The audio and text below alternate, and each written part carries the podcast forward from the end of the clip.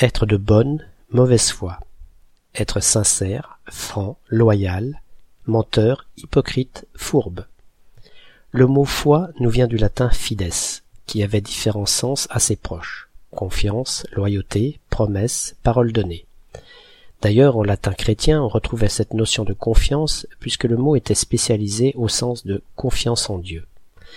C'est avec la signification de loyauté qu'on le retrouve dès la fin du XIIe siècle dans bonne foi et un peu plus tard dans mal foi, qui ne se transformera qu'au XVIe siècle en mauvaise foi.